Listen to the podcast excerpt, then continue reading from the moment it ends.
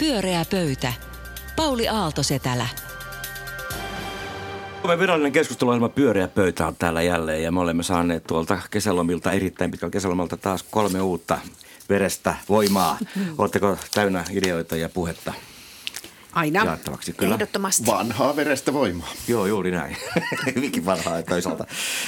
Uh, ihan alkuun tässä täällä studiossa siis Taru Tojunen, Pekka Seppänen ja Anu Koivunen, niin haluaisin kysyä teiltä tuoreista uutisista. Huomasitteko, että, että niin, niin, niin Sauli Niinistö, ruotsalaisellahan on tämä, tämä Kreetta ja meillä on Sale, niin on tänään kertonut ympäristöasioista muun muassa näin, että hän rutisee siellä Mäntyniemessä ruokahävikistä jatkuvalla rutinalla, jotta, jotta tämmöisillä pienillä teoilla maailma muuttuu paremmaksi. Ja tästähän ei kukaan voi olla niin kuin eri mieltä tietenkään.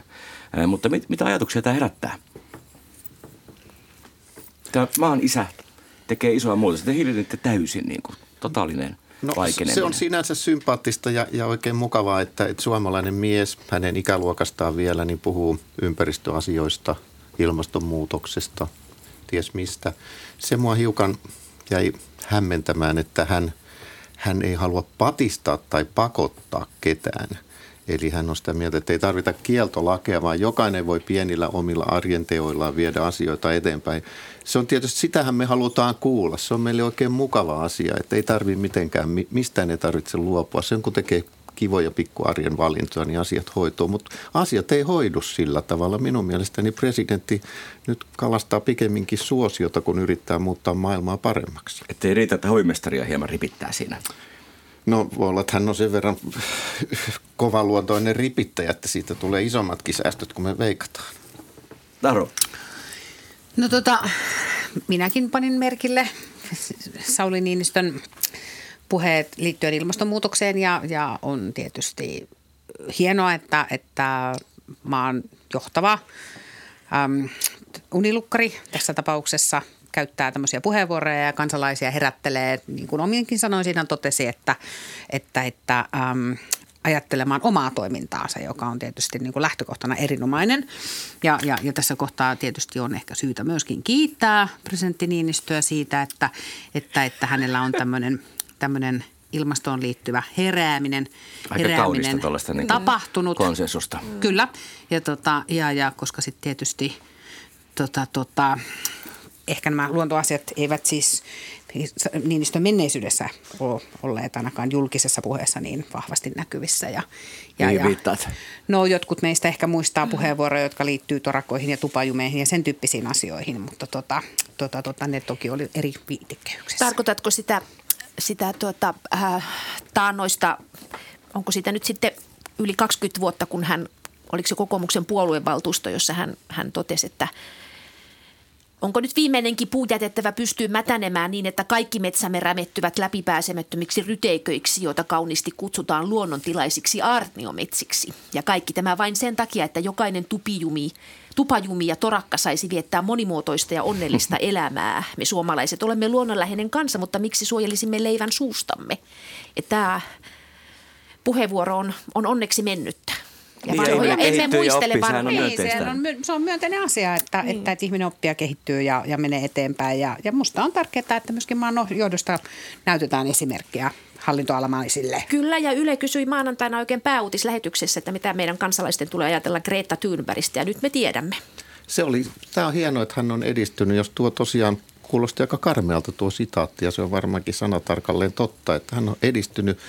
Kiinnitin huomiota hänen haastattelussaan myös siihen, että hän sanoi, että presidentinvaalien 2006 alla hän oli niitä harvoja, jotka koko ajan pitivät ilmastonmuutoskeskustelua yllä.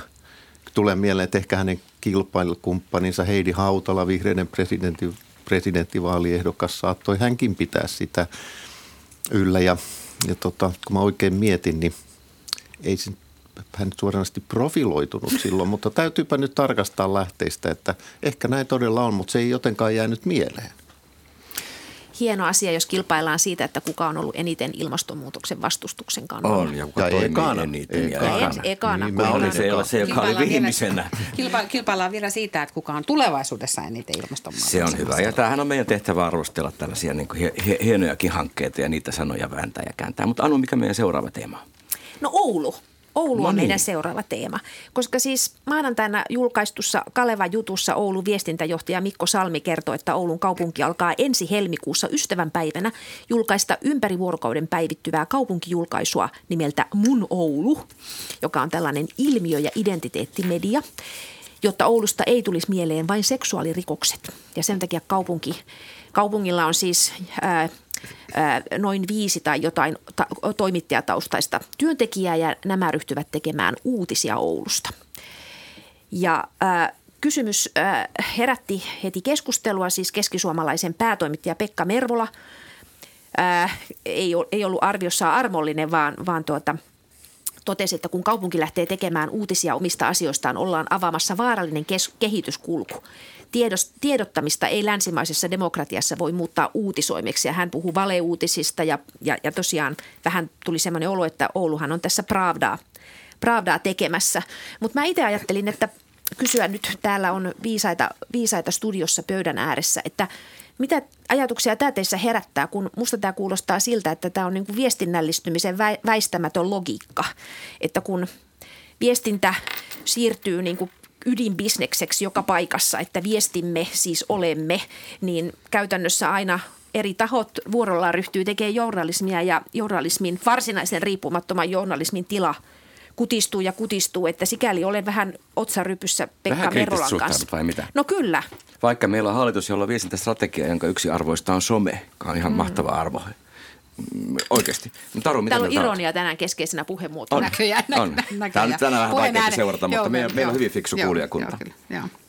No tota, mun on ihan niin kuin pakko sanoa, että tota, on ihan hirvittävän vaikea ymmärtää sitä, että, että kun me hyväksytään niin kuin toimintaympäristön muutos joka ikisessä paikassa, niin sitten me ei niin kuin hyväksytä toimintaympäristön muutosta jotenkin journalismissa. Mä ajatellaan, että on olemassa jotain journalistisia niin kuin muotoja, joita eivät saa käyttää ketkään muut tahot kuin journalismit, koska se on ikään kuin kaiken tällaisen niin kuin journalistisen tekemisen sit niin kuin ulkopuolella ja pilaa journalismia.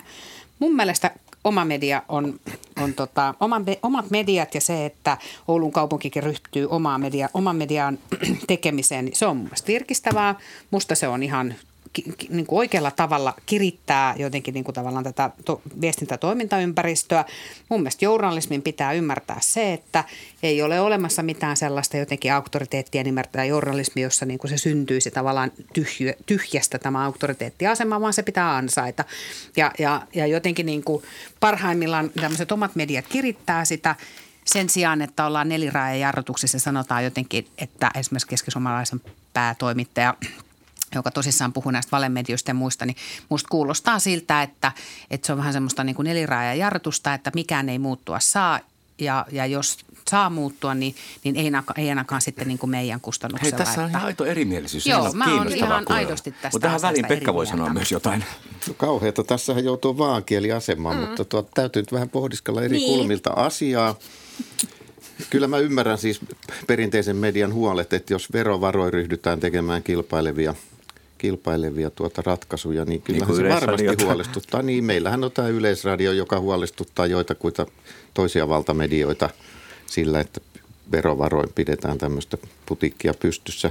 Mutta jos mä nyt ajattelen, menen ihan pieneksi oululaiseksi oululaisten joukkoon ja mietin, että jos siellä on viestintähenkilöitä siellä Oulun kaupungin palveluksessa, niin kun mä ymmärrän, että nämä viestintähenkilöt, jotka siellä ovat palveluksessa, ryhtyvät tekemään tätä, että sinne ei palkata mitään erillistä toimitusta – niin kun mä mietin, mitä on kaupunkien viestintätoiminta nykyään, niin siellä kehutaan, kuinka meidän kaupunki on mahtava ja kuinka meidän kaupunki on nyt saanut kansainvälisessä vertailussa kolmannen palkinnon kestävä kehityssarjassa ja sitä ja tätä ja bla bla, joka ei kiinnosta ketään kaupunkilaista eikä edistä heidän asioitaan. Jos tämän sijasta ryhdytään kertomaan, mitä kylässä Turulla ja Turuilla ja toreilla tapahtuu, mitä siellä kaduilla on, niin, niin kyllähän tämä on positiivinen muutos. Käytetään resursseja mun mielestä kaupunkilaisten kannalta paljon järkevämmin. Mutta onko aina se uutismuoto on se, mikä sua ärsyttää tässä ja Mervolla?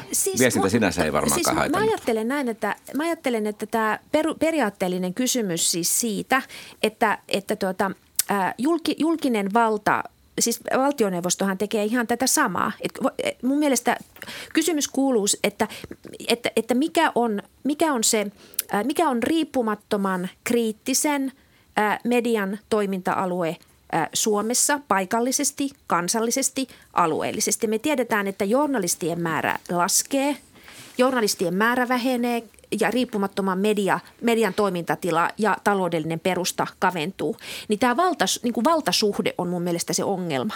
Että kunnat on keskeisiä ää, taloudellisen vallan käyttäjiä, meidän elämään vaikuttavia toimijoita ja silloin jos jos se uutisointi ja, ja, ja, ja ikään kuin mediaympäristö paikallisesti on tällaista viestintää, bränded, brändistä huolenpitämistä, Oulu on kiva paikka asua, niin kuin varmaan onkin, ja, ja todellakaan seksuaalirikokset ei ole kaikki. Ja se niin kuin ottaa sen ilmatilan – mutta eihän se millään sitä ilmatilaa ota. Niin, musta... on, meillä on valtavasti medioita ja tämä tota viestintäyksikön niin tekemä oma asiakaslehti ei varmaan murra koko Oulun mielikuvaa. No musta se on ilman muuta just näin. Ja sitten lehdistähän on siis se, että, että me ollaan läpinäkyviä ja avoimia siitä, kuka on se julkaiseva taho, jolloin sitä pystyy niin kuin sitä, sitä niin kuin tavallaan sisältöä peilaamaan suhteessa siihen, että me tiedetään, että tuleeko tämä nyt Oulun kaupungin niin kuin, niin kuin, niin kuin viestinä vai onko tämä nyt sitten – Kalevan tai Oulun seudun sanomien tai mitä lehtiä siellä nyt ikinä Oulun alueella ilmestyykään, niin, niin onko tämä niin kuin tavallaan sieltä syntyvää niin kuin kommunikaatiota.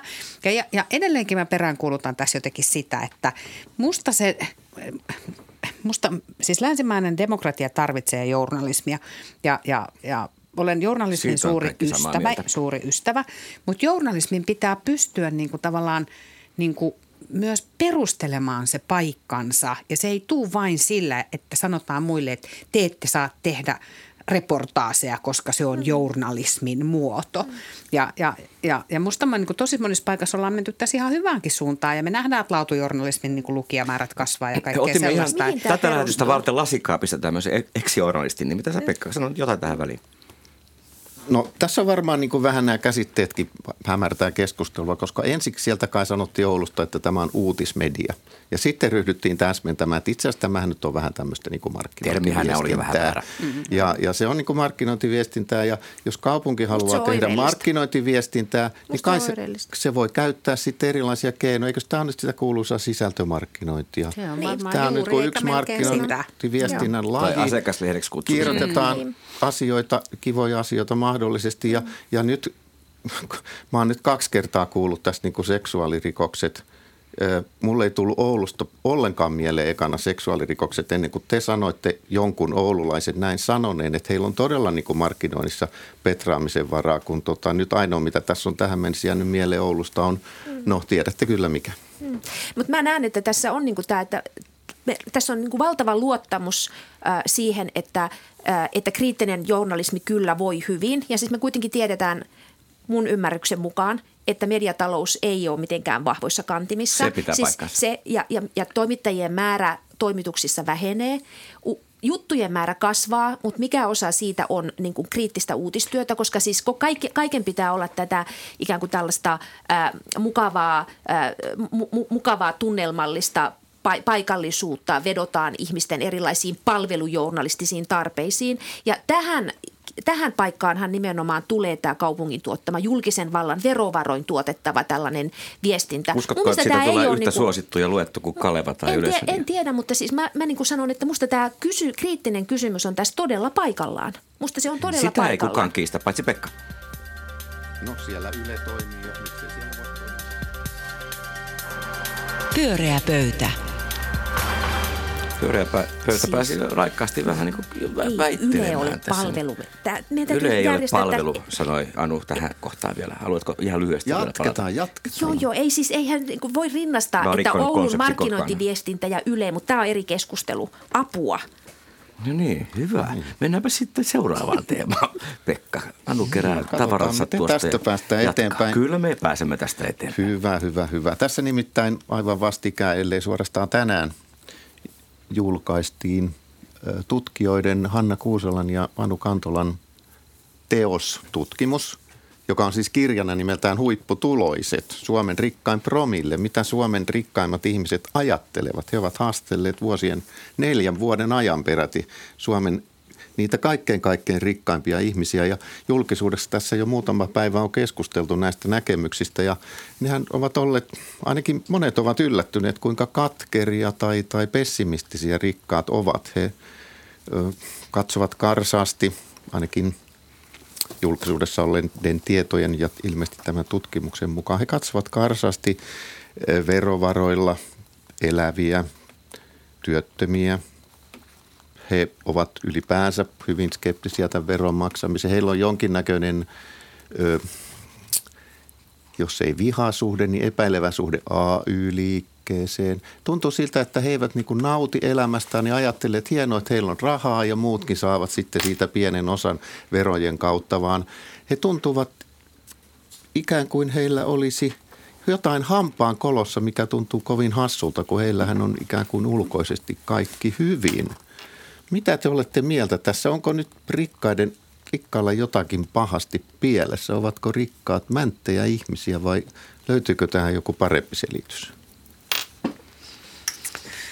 No tota, vaikea nyt varmaan tehdä sellaista yleistystä, että kaikki rikkaat on mänttejä ihmisiä. Erityisesti varmaan olikin myöskin niin, että oliko tuohon haastateltu – 90 ihmistä siitä siitä, siitä tuloluokasta, jossa yhteensä oli 4000 4700 promillisuomalaisista. Joo, promillisuomalaisista, että ei varsinaisesti ihan massiivisen suuri otos. Mutta Tämä tota, ei ole siis määrällinen tutkimus. Ei se silti ole, ei se silti poistu sitä, että se ei ole niin kuin kauhean iso otos, mutta se ei poistu, niin kuin, se, se, sinänsä musta se on kiinnostavaa se, että tota ylipäätään on siis tutkittu Suomessa, tutkittu Suomessa, että mitä rikkaat ihmiset ajattelee. Ja se on mun mielestä sitä, ei aikaisemmin tehtykään, ja se on mun mielestä kiinnostavaa. Ja tota, tota, tota, se, että voiko siitä sitten sanoa, että kaikki on sen takia mänttejä, niin sit, sitä, mä en osaa, niin kuin, sitä mä en osaa sanoa. Mulle itselle tuli, kun mä luin tuloksia. Ja mä olen siis seurannut, lukenut tuota kirjaa, on seurannut tätä vaan median Ei sitä voinutkaan, niin, se on tänään vasta ilmestynyt. Niin, on sitä varmaan joku voinut, varmaan jo vähän selatakin, mutta tuota, tuota, tuota, tuli jotenkin sellainen ajatus, että, että onko siinä joku semmoinen niin kuin, että et, et, et joku niinku, tavallaan niinku puheyhteys tähän niinku, niinku ympärillä olevaan niinku, joku semmoinen niin tavallaan niin kuin on, on jollain tapaa poikki. Että joku semmoinen, tiettekö te, että, että se semmoinen, että, että, tota, että mitä tavallaan tässä ympärillä niin kuin oikeasti tapahtuu tyyppisesti. Se semmoinen, että Suomi on kerhoja, että mä voin puhua kenen tahansa poliitikon kanssa jollain tapaa niin kuin värjää, värjää sitä niin kuin tavallaan sitä näkymää. Että et, et, tota, et mulle tuli siis sellainen ajatus siitä, että voisiko siinä olla joku tämmöinen, tämmöinen, niin kuin yhteyden puuttumattomuus, joka sitten tota, josta sitten syntyy tuon tyyppisiä ajatuksia. En osaa sanoa. Anu, mitä sussa herätti? No mä oon ajatellut sunnuntaista asti, kun mä luin ensiksi sen äh, Helsingin Sanomien jutun siitä, että onko ikään kuin, että, että onpa kiinnostavaa, että nyt on niin kuin tutkimus, käsissä tutkimus oikein todella perusteellinen ja laaja ää, laadullinen tutkimus. Siis 90 haastattelua laadullisessa tutkimuksessa on todella paljon – tutkimus tästä, näistä puhetavoista. Tähän ei siis vertaa näitä puhetapoja yhtään minnekään, mutta että siis tässä on tätä yleistettävyyttä sitä kautta, että se aineisto niin kuin kyllääntyy, että siellä ne puhettavat toistuu. Tässä on siis tutkittu yrittäjiä, perijöitä ja yritysjohtajia. Tässä on niin kuin kolme erilaista ryhmää. Mutta kolmenlaisia miljonäärejä. Kolme, kolmenlaisia niin kuin huipputulosia ja, ja, ja se, että miten iso työ on ollut ikään kuin tehdä se aineisto – semmoista ei ole, ei ole olemassa niin kuin mitään verkkosivuja, josta voidaan katsoma, käydä katsomassa, että ketä nämä on, vaan tässä pitää tehdä tosi paljon työtä, että ikään kuin päästään Mitä tähän. siitä opimme? Mitä, mikä yllättää? Ää, niin, Mutta mut yllättää niin kuin tavallaan se kysymys, että et kerrankin ikään kuin katsotaan tätä ryhmää samalla tavalla, kuin me yleensä katsotaan työttömiä tai sellaisia niin kuin koulupudokkaita tai sellaisia marginaaliryhmiä. Mietitään, että onko nyt niin, että yhteiskunnasta on irtautumassa tällainen – ryhmä, joka on, jota yleensä tutkimus katsoo niin kuin ala, yläkulmasta vähän alaspäin. Ja nyt katsotaan ikään kuin ylöspäin, katsotaan, suunnataan katse sellaiseen ryhmään, jota yleensä ei tarkastella tämmöisenä ryhmänä. Ja, ja kyllähän tästä herää se kysymys, niin va, vähän ehkä se sama, mihin Taru viittaa, että – niin kuin nämä tutkijatkin kysyvät, että onko nämä erkaantumassa, että onko tässä tapahtumassa tällainen niin kuin irtaantuminen ää, ikään kuin siitä konsensuksesta, jonka, jonka ympärille pohjoismaista hyvinvointivaltiota on rakennettu. Että niin kuin mun kysymys on se, että on, niin kuin, onko nämä radikalisoitu, pitäisikö tästä puhua radikalisoitumisena?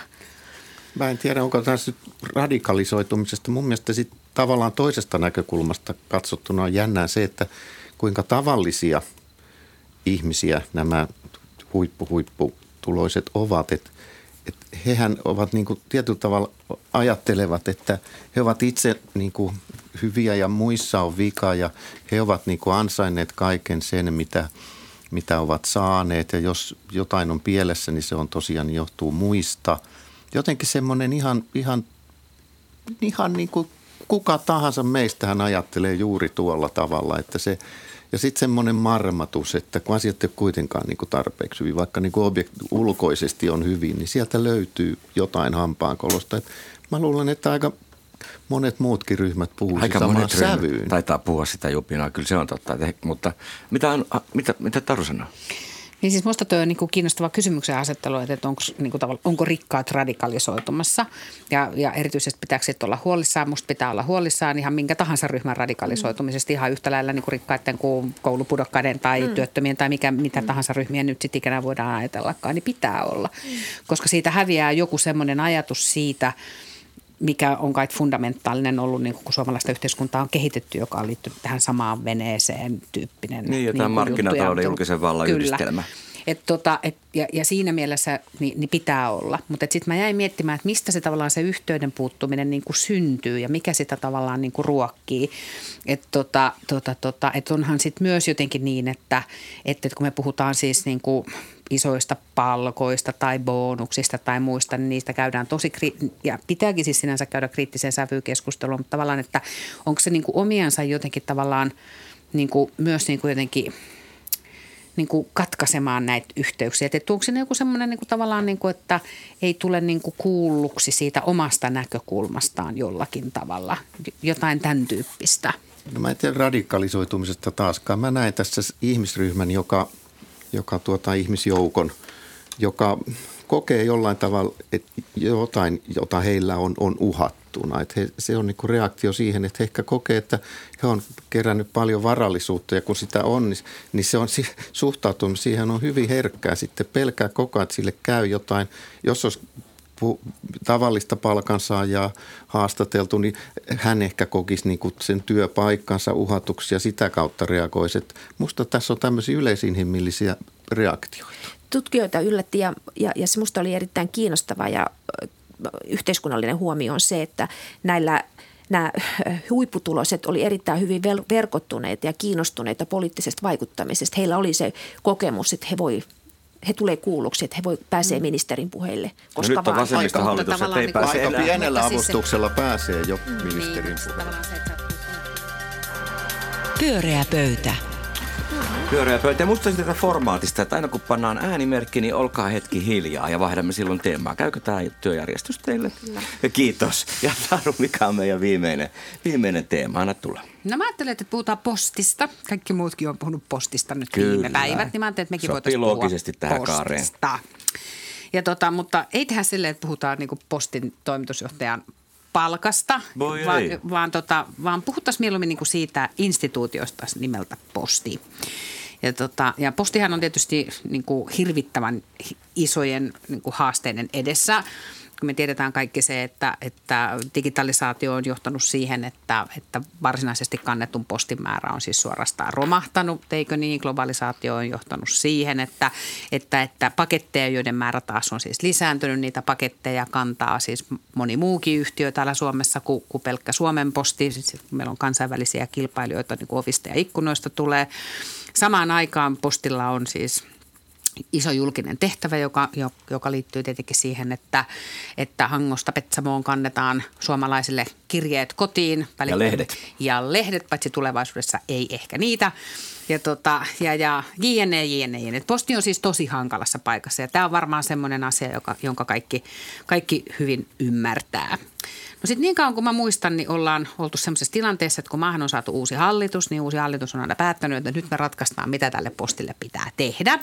Ja, tota, ja on perustettu postin, postin, tota, postin asemaa selvittäviä työryhmiä, on ollut olemassa useampiakin ja sieltä on tullut tietysti kaiken näköisiä ehdotuksia, joissa on ehdotettu, että pitäisikö posti viedä pörssiin tai pitäisikö posti pilkkoa niin, että nämä lakisääteiset tehtävät olisi jotain kannattamatonta toimintaa, joka pyörisi jossain eri paikassa kuin tämä kannattava liiketoiminta tai Tai että pitäisikö postin kehittää ihan upo-uutukaisen uutukaista liiketoimintaa. Viimeksi pääministeri ehdotti, että posti voitaisiin ottaa osaksi tätä sote-ratkaisua. Joka, Oliko sitä ikkunasta kurkkaamisidea? Tota, joo, kyllä, justiinsa se idea. Ja, ja, ja, ja nyt sitten tietysti varmaan sit selvittää tämä hallitus myöskin sit sitä, että voitaisiko postista, postihan tietysti maksaa valtiolle osinkoja vuosittain, muistaakseni 30 miljoonaa euroa tai jotakin on, on, on niiden määrä, niin, niin tota, tota, että voitaisiko niitä vaan siis ottaa sieltä vähemmän ja antaa ikään kuin parantaa postin kilpailukykyä sitä kautta.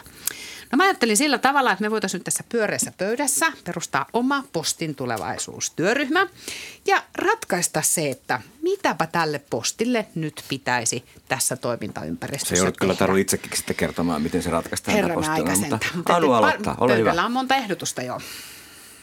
No pitää määritellä, että mikä on se julkinen palvelu, mistä postin pitää vastata ja, ja mä pidän sitä tärkeänä periaatteena. Mä en toivo, että me ollaan siinä tilanteessa, missä Ruotsissa ollaan, kun 2009 posti myytiin tanskalaisille tai yhdistettiin posti Tanskan kanssa, niin lopputulos on se, että viime vuonna oli ennakkoäänet hukassa ja ruotsalaiset on itkeneet aivan onnetonta postitoimintaa nyt jo monta vuotta ja se on niin kuin keskeinen aihe, että mun mielestä se on kauhea skenaario, että no ei voida luottaa. voi sen verran, että postin huonoa toimintaa taidetaan itkeä Suomessakin tällä Joo, hetkellä, vaikka se, se tuppaa kirjat perille täälläkään, täälläkään mutta, mutta totta on, että se oli todella erikoinen katastrofi. Tanskassa ei jätä kirjat enää ollenkaan. Ei, joo, ja Ruotsissa päätettiin siis jo kymmenen vuotta sitten lakkauttaa kaikki postikonttorit ja tuli asiakaspostipalvelut ja muut ja se on surullinen tarina, että, että kaikin keinoin yritetään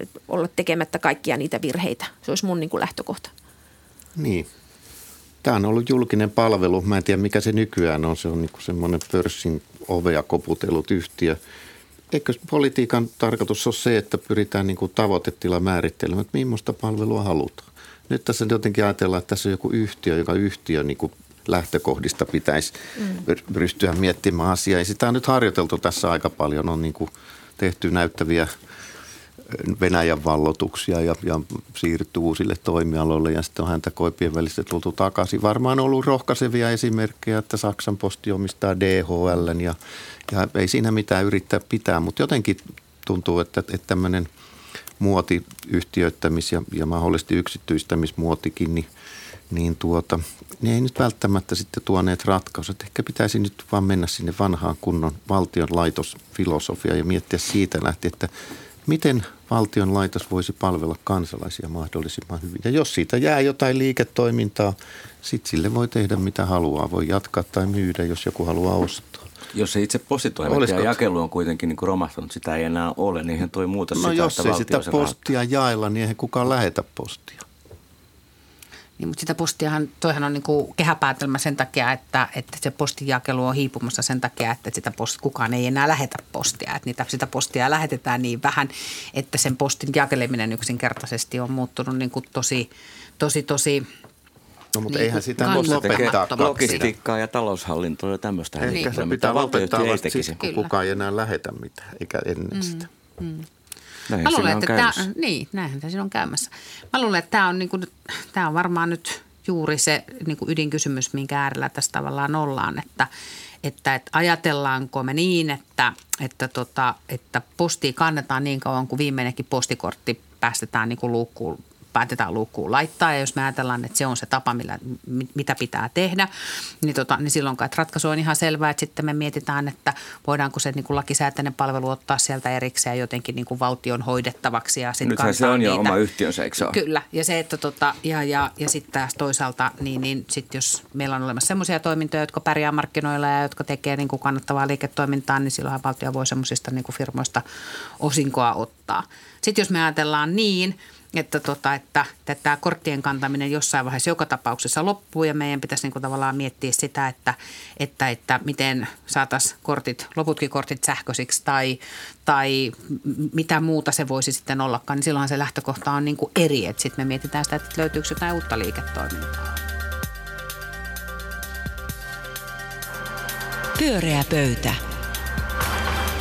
Pyöreä pöytä aloitti tässä tämmöisen postityöryhmätyöskentelyn. Aika tyl- tylsä ty- työryhmä, eiköhän lopeteta se tähän paikkaan. Ja ensi keskiviikkona ihan muut aiheet. Kiitos Anu-Pekka ja Taru hyvistä puheenvuoroista ja mielipiteistä. Jatketaan tätä keskustelua kotona ja muissa konttoreissa. Minun nimeni on Pauli Aaltosetälä ja hei hei.